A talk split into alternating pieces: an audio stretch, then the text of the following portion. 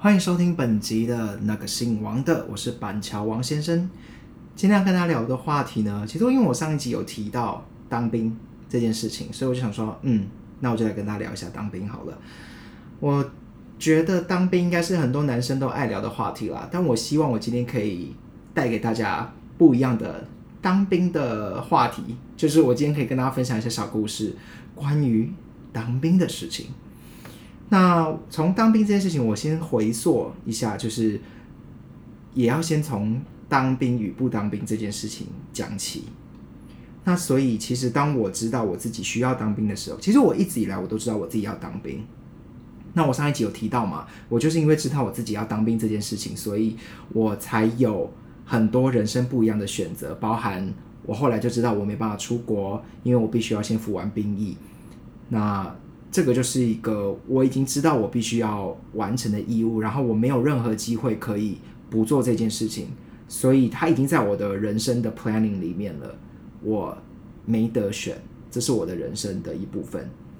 那那时候我就我已经知道我要做这件事情了，但是为什么我会有一点心有不甘跟心理不平衡？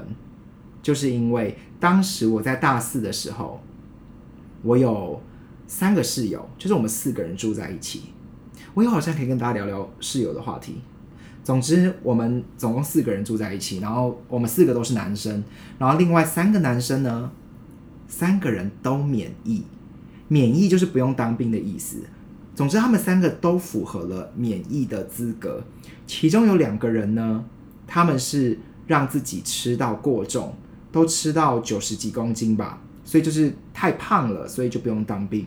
那其中一个人呢，甚至是他大一刚进去的时候，他也算是风云人物型的人。他是跳啦啦队的，我忘记他后来有没有成为啦啦队的队长还是什么的。反正他在啦啦队也算是很重要的人，也有点像是风云人物的那一种。所以他那时候是很精瘦的，身材非常好的。然后他从不知道大二还大三开始，就是因为他知道要。就是免疫这件事情可以用吃胖来解决。后来他就开始一直疯狂疯狂的吃。然后呢，他跟我另外那个室友，就是他们两个用体重免疫的那两个人，在他们其实都已经吃到九十几公斤嘛，然后已经到达那个免疫的标准。那在因为当兵都需要做体检，就是体检，像我这种身体健康的人呢，我去体检就是一个形式上的，因为。基本上就是做一些很基本的测试，确定说你可以当兵。正常来说，他都希望你可以当兵，所以其实那个体检有点像是假体检，就是很基础的、很 basic 的一些基础测试，身高体重啊，然后确认说他会问你说你有没有什么问题。你如果说没有问题，他就当做你没有问题。那你如果有问题的人，你就必须要自己去提出一些证明之类的。那总之呢，我那两个室友。他们在虽然都已经达到九十几公斤免疫的标准了，但是他们在要去体检的当天，他们都去那个 Costco 买了诶那种你知道有出那种大盒的仙草冻还是爱玉冻那种东西，就是一盒塑胶盒装的，然后一盒就是一公斤，他们就是一人买了两盒，所以总共就两公斤。然后他们就当天在要去体检之前，就吞了两公斤的那种仙草冻、爱玉冻到肚子里面。你确保自己一定会多两公斤，然后一定可以达到免疫的资格。所以于是乎呢，他们两个就不用当兵。那我的另外一个室友呢，我记得他的理由是气喘还是什么的，总之也不是气胸，就是气喘。但是呢，这个气喘呢，我知道有些人的气喘可能蛮严重的。可是这位朋友呢，他是跟我说，他从小曾经发作过一次之后，他其实就再也没有发作过了。那你们知道，正常气喘的人身边不是都会带着那个喷喷到嘴巴里面还是什么，就帮助你呼吸的那个小工具？他平常也不会携带这个东西，所以我心里就一直想说。所以你这样算是真的有气喘还是怎样？而且现在不是都有替代役吗？就是你如果气喘，不是应该只是体能上不能做一些太剧烈的训练运动？可是你做替代役，你基本的一些军事训练或者是一些知识后勤，你应该也是可以做吧？你有什么好免疫的？我我就觉得这个，哎，是政府吗？还是这个制度？总之就是有很多很奇怪的地方可以让人钻漏洞。可是你说很多地方可以钻漏洞，但我也我也钻不了啊。反正我就是我就是很正规的去做了该做的事嘛，该当兵就当兵。好，这是我三个室友，然后我的大学同学，还有另外一个，就是我现在讲的都是跟我比较 close、比较亲近的朋友，跟我比较好的。然后有一个人是近视，近视到一千度之类的，所以他当然也不用当兵，就直接免疫的资格。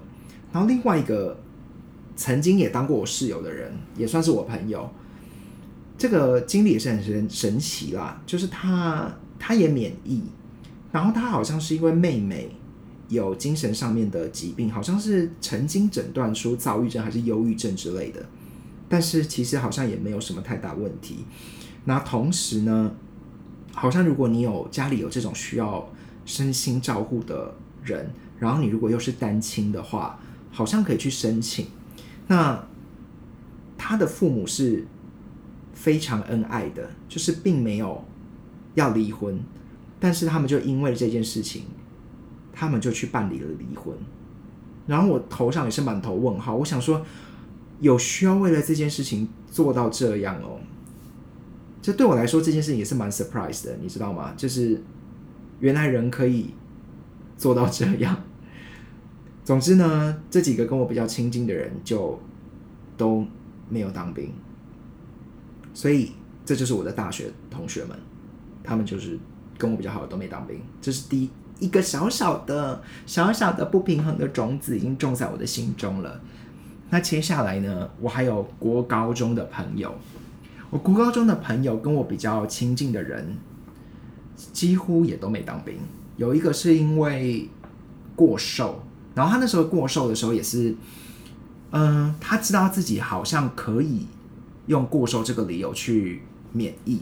他当时还没有完全到过瘦，但是他本来就很瘦，然后他那时候就开始很认真的节食，然后到反正就非常认真的控制饮食，让自己一直减减减减减减到很瘦。然后呢，呃，我记得他到要体检当天，他还去吃了利尿剂还是什么，就让自己完全脱水什么之类的。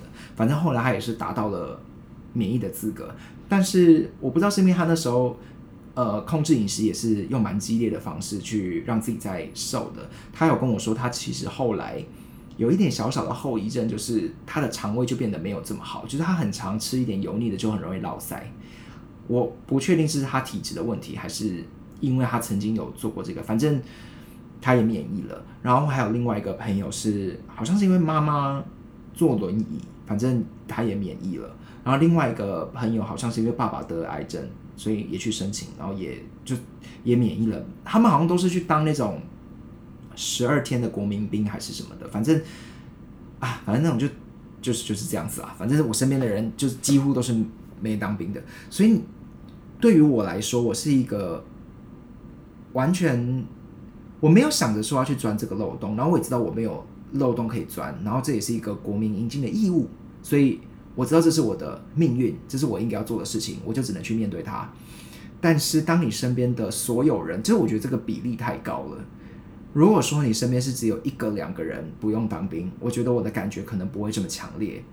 可是我身边是几乎所有的人都不用当兵，这个时候我我的感觉就就会稍微有一点不平衡。然后你们知道，哎，那个护照在呃我。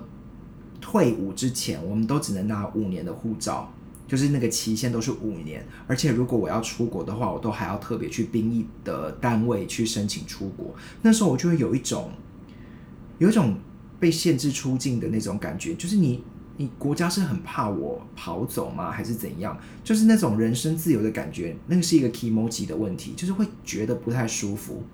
那时候包含我研究所出国去研讨会或什么的。我都还要特别跑一趟，然后去办理这个，然后反正出境的时候，他就是会很担心你不回来或什么的，所以我就觉得也是莫名其妙啦。但是反正后来我就去当兵了，然后进了成功岭之后呢，反正我当兵就是进成功岭嘛，然后就开始那个进入一个算是怎么讲呢？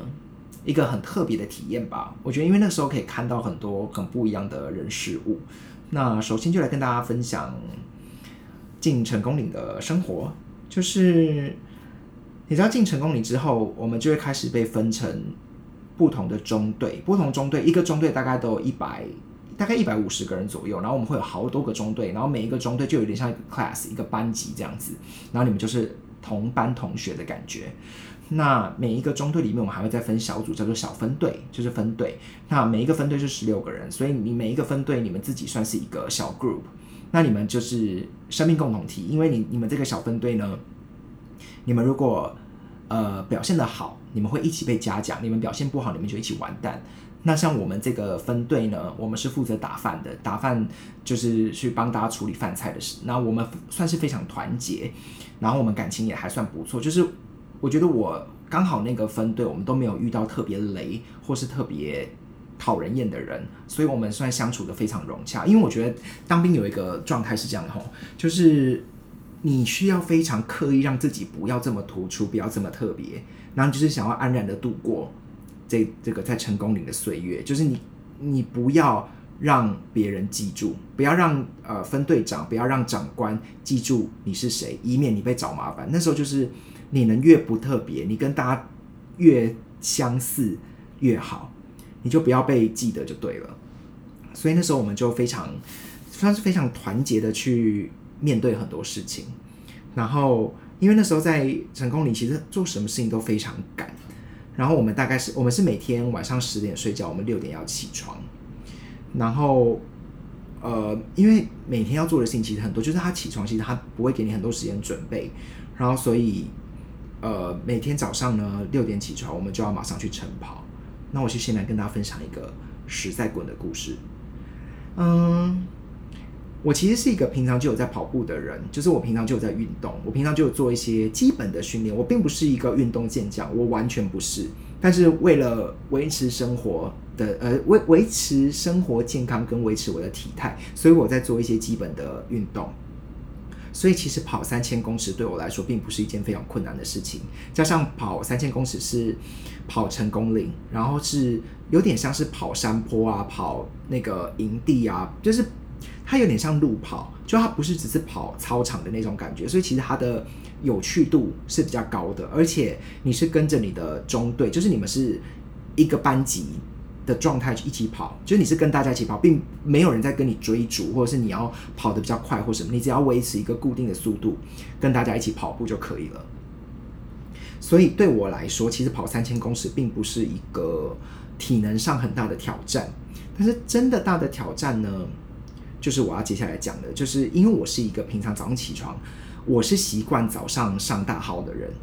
但是呢，你们知道上大号这种事情，并不是说你早上起床你想上你就可以上。通常我需要等到我的身体暖了，或者是我吃一点东西了，或者是呃我身体开机了，我才有办法去上厕所。所以当呃我早上一起来，我没有时间让我自己，你知道回神，让自己缓和，让而且。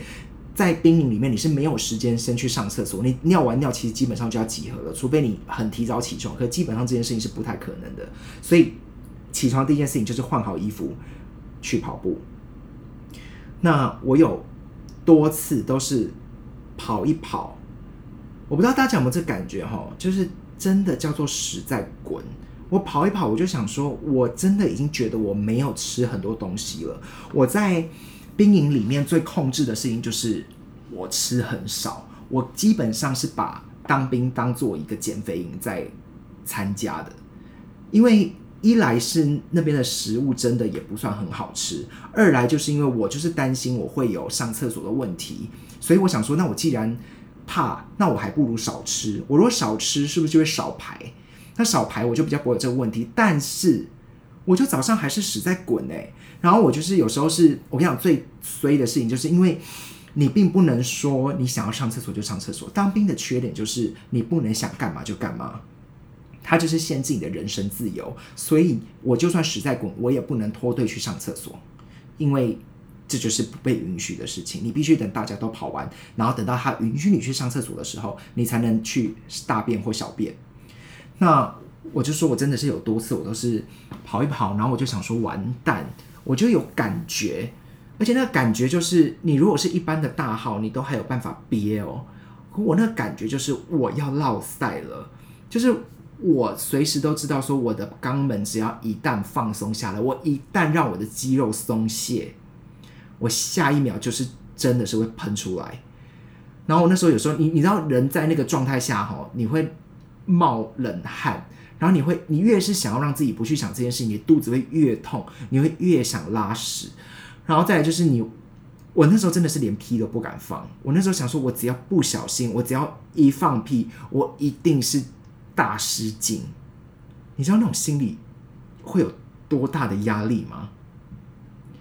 总之，最后就是我还是安然度过，我也是没有到错赛啦。但是多次屎在滚的故事，真的是。令我痛苦，令我痛苦，真的是。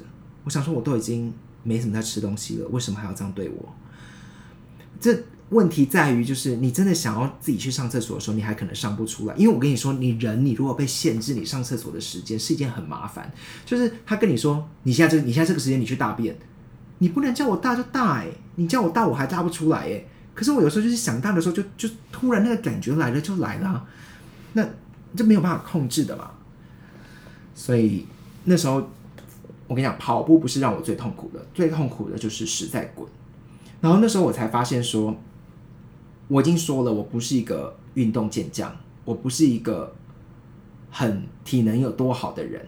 可是那时候我才发现说，原来我平常有这个运动习惯，我是一个多么的健康的人，我是一个，我是一个多么体强的人吗？我不知道。就是那那时候，我就发现哇，这么多男生。我们那时候，我我不是说我们一个中队大概一百五十个人吗？然后每天早上大概都会有三五十个人就给我装病哎，就是各种你想得到的奇形怪状的症状都会有，头痛、脚踝痛、膝盖痛、肚子痛到没办法跑步，或者反正就各种问题层出不穷，就是。大家都有各自的问题，导致他们没办法跑步。其实他们只是为了逃掉跑步这件事情。那我想说，其实也不过就是跑步而已嘛，有必要这么逃吗？但是就大家的体能真的是不太行诶，就这些人真的就是不愿意跑步。所以我后来才发现，我自己原来属于那个体能还不错的人。那讲到换那个，因为我们。跑步完通常就是要换衣服要集合，因为之后还会有其他课程嘛，所以有时候时间其实真的非常非常赶。然后呃，分队长也不会给你太多的时间换衣服，而且他们又很凶。你们知道分队长是一个很凶的生物吗？他们也是很莫名其妙啦。分队长就是带领你这个小队的几个，算是几个替代役的小长官，就是他们也是嗯。算是在服兵役的人，但是因为他们服兵役的内容就是来管我们这群新的兵，那所以他们的重点就是要很有纪律的骂人，然后管束大家，给予大家纪律。那所以我他们都是会用那种吼叫、大呼小叫的方式，然后很莫名其妙。除了是很爱吼之外，比如说他们晚上睡觉，我们也都要喊一些口号。口号喊的不够好，他们就会开灯，然后叫就是吼大家，然后叫大家重新喊一次。你不觉得很莫名其妙吗？就是我都已经觉得大家已经算喊得很整齐了，就这件事情，就是你不用刻意来整大家嘛，有必要吗？那反正他们就很喜欢这样整大家。呃，这些分队长呢，你后来想一想也觉得很好笑啊，因为他们其实也是在服兵役的人嘛。然后你就会发现，他们其实年龄也跟你差不多，有些可能比你大一岁。甚至有些可能比你小一岁，就是，那你是凭什么来吼我？我都会觉得，你你在吼什么？你你是谁？你哪位？但是我后来也是想开了，我就觉得反正就这样嘛，你就不要往心里去。他他也是在做他的工作，可是我那时候就觉得很可笑。我想说，当他夜深人静的时候，都不会想说自己到底在干嘛吗？你吼了，你也不会因此变得比较厉害啊。你出社会之后。你还会再吼叫吗？也不会啊。那你吼个屁啊！反正每天就是都要被他们吼吼吼，然后他们就是所有的时间都很紧凑。那早上比如说跑完步啊，然后他们就会要大家集合什么的，然后这些时间都非常的短暂，就是你上厕所啊什么，就是五分钟之内你要把所有事情做完。那有一次呢，先要分享一个比较害羞一点的故事，一个很害羞的小故事。这个害羞的故事呢，是跟我一个林兵有关系。那其实我们这个小分队，我刚刚不说我们有十六个人吗？然后我大概跟其中两个林斌就特别好，就是我们就特别聊得来。然后其中一个长得还不错，然后这不是重点，重点就是说呢，我们就是很聊得来，然后我们也很照彼此，然后很帮忙彼此，然后我觉得就是有种惺惺相惜的感觉。那因为其中一个呃林斌又跟我是同一个大学的，所以我觉得更更有一种我们是同一家人的那种感觉，所以彼此互相照应会更密切这样子。然后有一次也是，我记得就是跑完步，然后因为要很急着换衣服，然后我们真的没有时间。你知道在当兵的时候，你你要把你所有的齿力都丢掉，你不能在乎你任何面子的事情。反正你已经你你也剃光头了，你也你也长得很丑，每个人都长得很丑，每个人都不成人形。嗯，你没有机会去思考任何有关于面子的事情，因为也没有人在乎，也没有人在看你。大家都只在乎自己的事情，然后所以呢，分队长就在那边大呼小叫嘛，他又叫要要大家赶快集合什么的，然后已经因为我们跑完步不是都会满身都是汗嘛，可是就要换成比较干净的衣物，因为要再上一整天的课，你总不可能带着那个汗然后去上一整天的课吧？你就你会臭到死啊！因为那时候天气又不是说很凉爽还是怎样，反正就是汗流浃背。然后我林兵就跟我说。我应该不介意，就是他在我面前换衣服吧。我说我当然不介意，因为我想说换衣服是很正常的事情啊。我们比如说平常呃换上衣啊或什么，其实真的没怎样。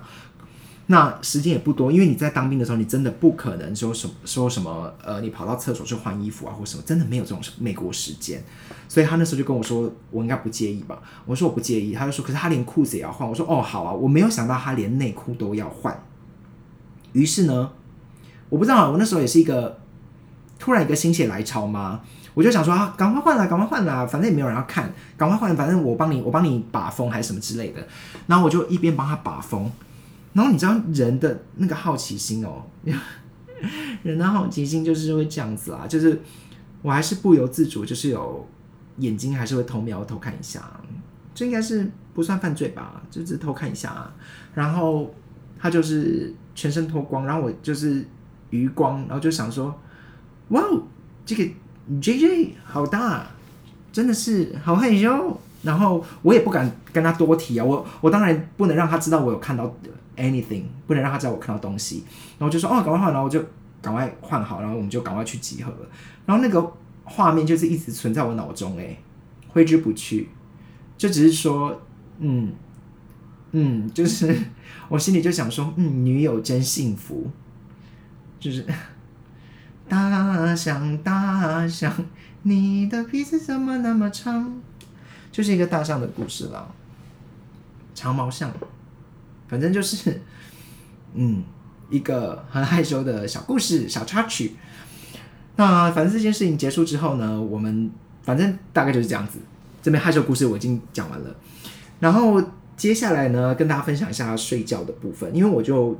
我是一个很难睡觉的人，我是一个非常有睡眠障碍的人，因为我是一个很容易想东想西的人，然后我又是一个很需要睡眠仪式的人啊，睡睡觉这件事情，失眠这件事情，我就之后可以再跟大家分享一下。反正我我是一个睡前需要非常多无微不微仪式的人，但是当兵这种时候，你根本也没有心思去处理这些睡前仪式，你只希望自己赶快睡着。可是偏偏我又非常难睡，加上我去当兵的时期。天气又有点热，但是在那个宿舍里面，就是是完全没有冷气的，我们只有电风扇，所以像对我这种人来说，又是特别特别难睡，所以非常痛苦。我那时候每天都为了要让自己入睡，真的都要花一番功夫。那那时候就有先听之前有当过兵的人就说，你要在身上铺满爽身粉，让自己降温。所以那时候特别去买了一个爽身粉，叫做娇娃。真的是要选择娇娃这个牌子，只有这个牌子的爽身粉才是真的非常凉爽的。娇娃这个牌子，当初我去当兵前，我还真的是先去不知道什么药丁丁药局还是什么药局，先去买买了这个娇娃，我还买了两瓶吧。我就想说，我用量一定非常大。那确实，我在里面当兵的时候，我是每天都用那个，就是我洗完澡之后，让身体在冷却的状态下，我就会开始把那个布满全身，然后到睡前的时候，我会再铺一层在身上，就是腋下那个呃前胸、后背、腿，就是你全身都铺满那个凉感的爽身粉，我才有办法去睡觉。然后基本上我睡觉的时候，我就是没有盖被子，我只能盖外套或什么，就是我尽量让肚子不要受寒就好。我其他身体部位基本上都是在外面吹。吹风跟散热的，因为我真的会睡不着，然后再加上你知道睡觉那个环境，当兵我们是几十个人一起在同一个空间里面睡觉，所以各种声响，你所想得到的怪异声响都会有。呃，无论是打呼啊、磨牙、说梦话，或是有人会有那种很奇怪的动作或什么的，甚至你也偶尔可能也会听到有人聊天，虽然聊天是好像会被骂，但是。你偶尔就是还是会听到一些稀稀疏疏的声音之类的，应该是没有人在里面做一些奇奇怪怪的事情吧？我不知道，或是有人在里面做一些害羞的事情，应该是没有。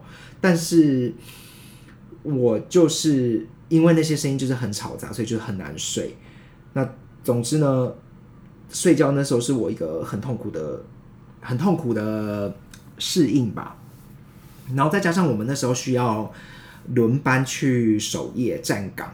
那守夜站岗这种事情是那个时间是用轮的，然后一次大概是站一个小时，所以你要看你的运气。如果你的运气比较不好的话，你可能就会轮到那种半夜两三点的。我觉得最衰的就是半夜两三点、一两点、两三点。因为如果你是轮那种刚睡觉的时候，比如说十点要睡觉的时候，你先去站站一站，你是不是就可以正常回去睡觉？你就完全不会有任何影响。或者是你去站那种快要睡醒的时候，比如说五点，那那个时期就是反正你已经睡醒了，你就是。呃，站完大家就起来了，那那那也没关系。可是那种两三点，就是你睡一睡，你你你也睡不好，因为你睡一睡，你就会被叫起来，然后你就要去站岗，然后站岗你又睡眼惺忪，可你你又要打起精神，因为你要站在那边，然后你还要巡逻，然后你站在那边之后，你又要回去睡觉，你有可能睡不着，因为你只剩一个小时或两个小时可以睡，所以那那那个晚上通常都是我几乎都是，我应该算是几乎都没有睡吧，顶多就睡了个一个一个一两个小时，你。你精神就会非常的不好，然后你别忘记，你早上起来还要再继续跑三千公尺，所以就是也是很消耗体力啦。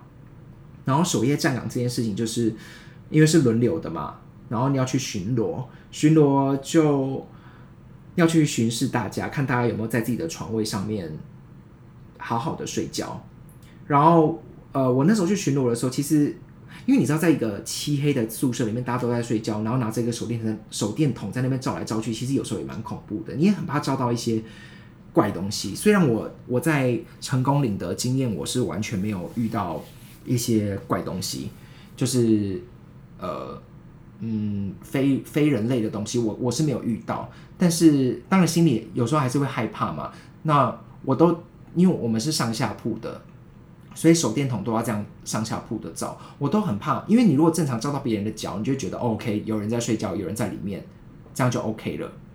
我最怕那种照不到脚的，然后我就还要探头稍微看一下，说他人有没有在里面，然后都很怕看到一些不该看到的东西。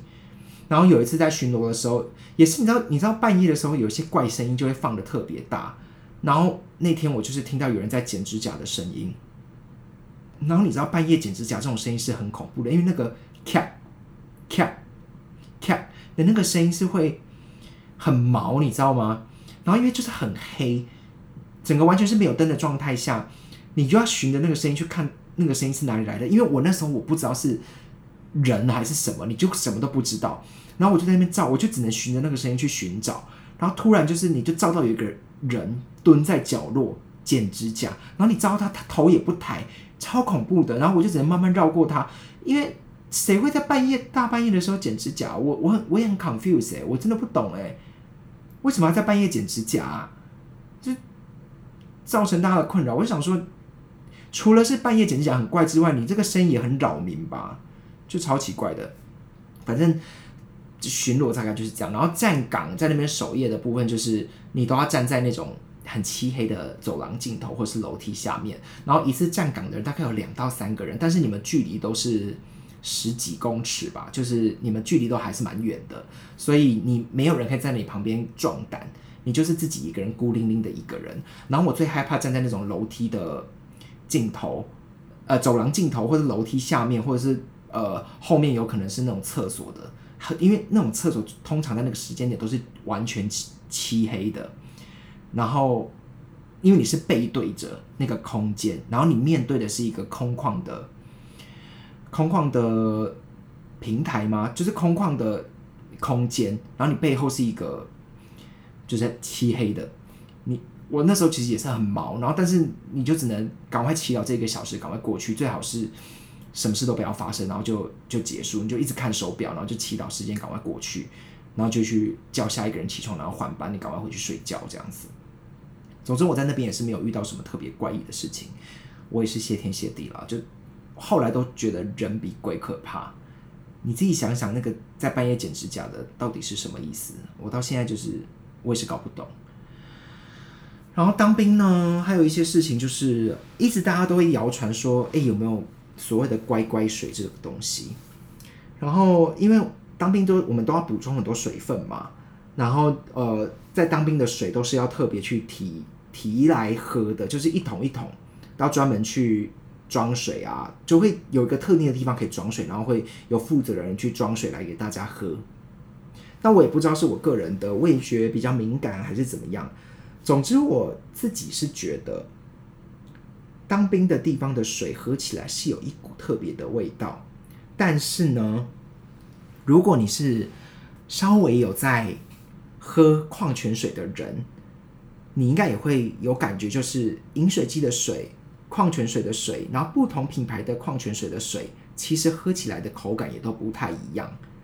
那我觉得在当兵那边的水也是类似的感觉，就是它喝起来有一个口感，也不知道是甜甜的还是怎样，就是它有一个口感的，嗯，也说不上是好喝还是怎样，就是它有一个不一样的味道。但是也不是说很明显的怪味，就是你要很仔细去品尝，你才会知道说，哎，这个水好像有一个它自己的味道，但是也不见得是一个添加物的感觉。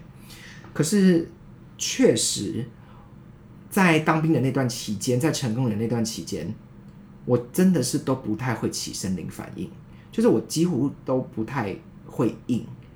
当然，嗯。也有一个说法是说，因为你每天被操的很累嘛，你早上就起来跑步，然后你睡眠不足，你整个人精气神状态不好，你确实也比较不容易勃起。但是我确实那时候真的也是早上我起来也不太会勃起，然后你也没有心思去想一些性欲的事情，你当下完全没有机会去想到一些有的没的，所以也许是这些加成效果起来。所以会有一种说法说有乖乖水，可是搞不好真的只是太累而已，我也不知道。但是那段期间啊，就真的都不会晨勃，然后我也不会硬啊，你也不会想到要做爱，或者你也不会想到要自己去解决掉，也不会有这个想法。就是那几天真的就是完全就是让他轻松的带过，你你完全就脑子里面没有性这件事情。那当兵还有呃。当兵有一个比较一个比较感性的事情吗？就是我我们那时候当兵的时候，其实是可以带智慧型手机进去的，可是它是有被管制的，就是它必须要被锁在柜子里面。然后每天如果大家表现好的话，每天也许会开放个十分钟到二十分钟，让大家呃用手机。然后打电话跟家人联系之类的，报个平安之类的。那我我记得我就是第一天拿到手机跟家人打电话的时候，我就打给我妈，因为那个时间其实很短，你也没有时间去打给别人，你就赶快打给妈妈。我接通的那一刹那，我真的就是崩溃，就是泪崩。然后我我是已经哽咽到我讲不出话来。我也不知道是，我觉得那是一个心理情绪吧，就是第一次有一种真的是分离焦虑嘛。因为我你看我去大学，我自己去住宿舍，或者是我之前出国，我都没有这种感觉。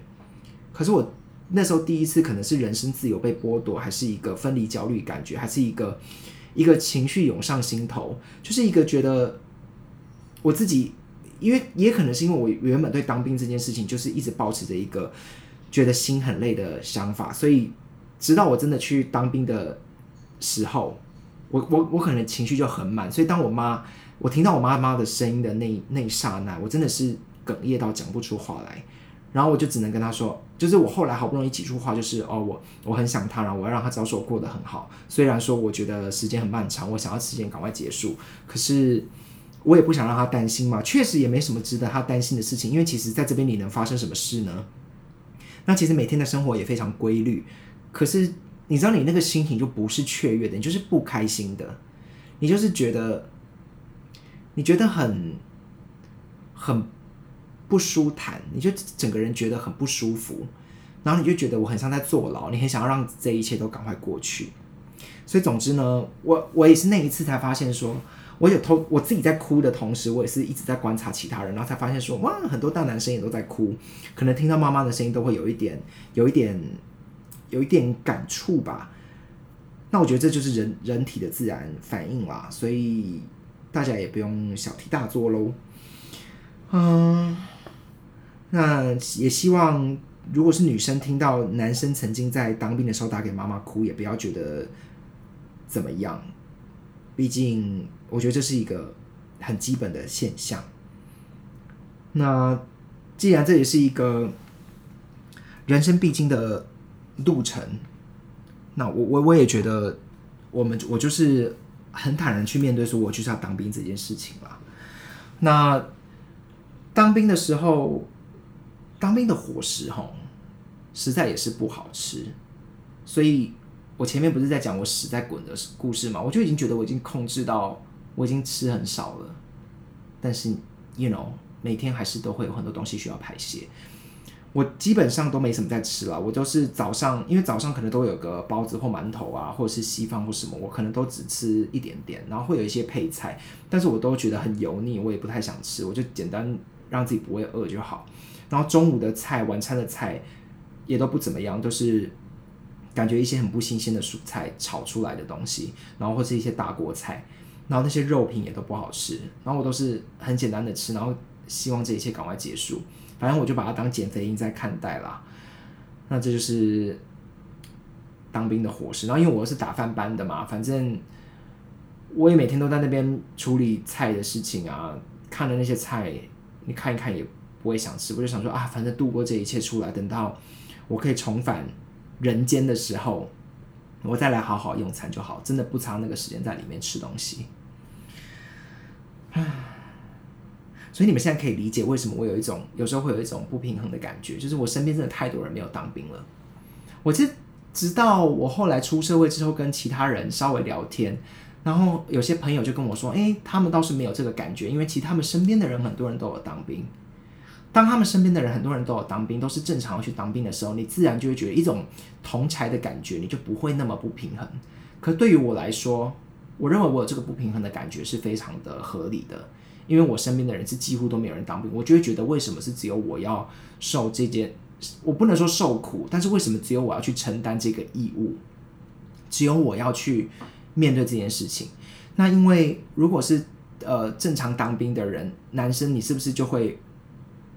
比女生慢一年出社会，因为你就是多了这一年当兵的时间嘛，所以那时候就会觉得啊，这真的很不公平诶，因为你在社会上的年资，你就会比比这个女生少，呃，比同届的女生少一点。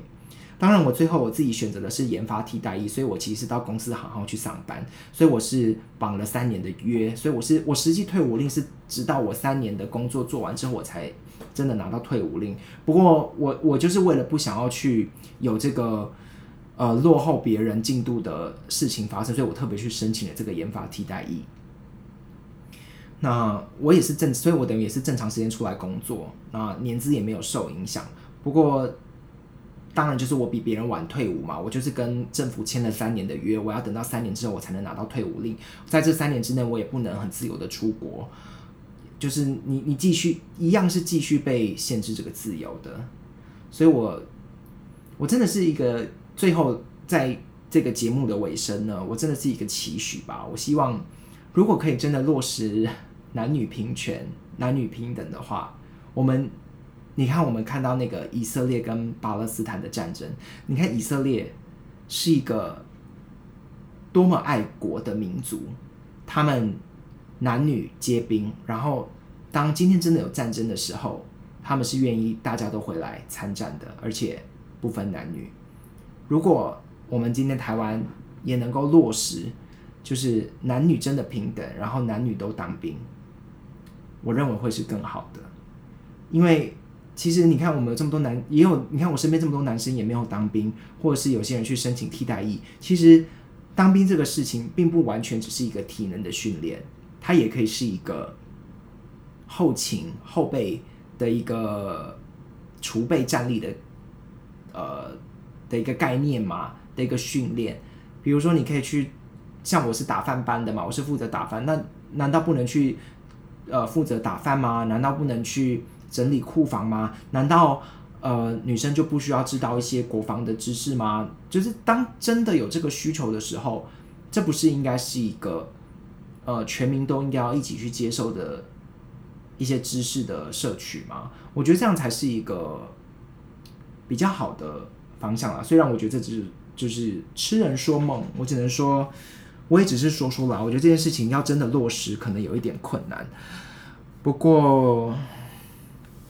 我就当做是一个期许啦，好不好？也没什么好多说的，就是如果这件事情能发生的话，我是乐见其成。啊，好啦，讲了这么多，你们有没有觉得我真的是太多怪朋友了？是不是我自己交到太多怪朋友？其实不是，不是这个兵役的问题，而是我的朋友都太奇怪了，才会有这么多有的没的问题。啊。好了，我想这集的当兵分享就差不多分享到这边，希望大家会喜欢这集啰啰嗦嗦的琐碎抱怨当兵的事情的分享。那我们这一集的内容就到这边喽，希望下次再跟大家分享其他有趣的主题。那我们就下次再见喽，拜拜。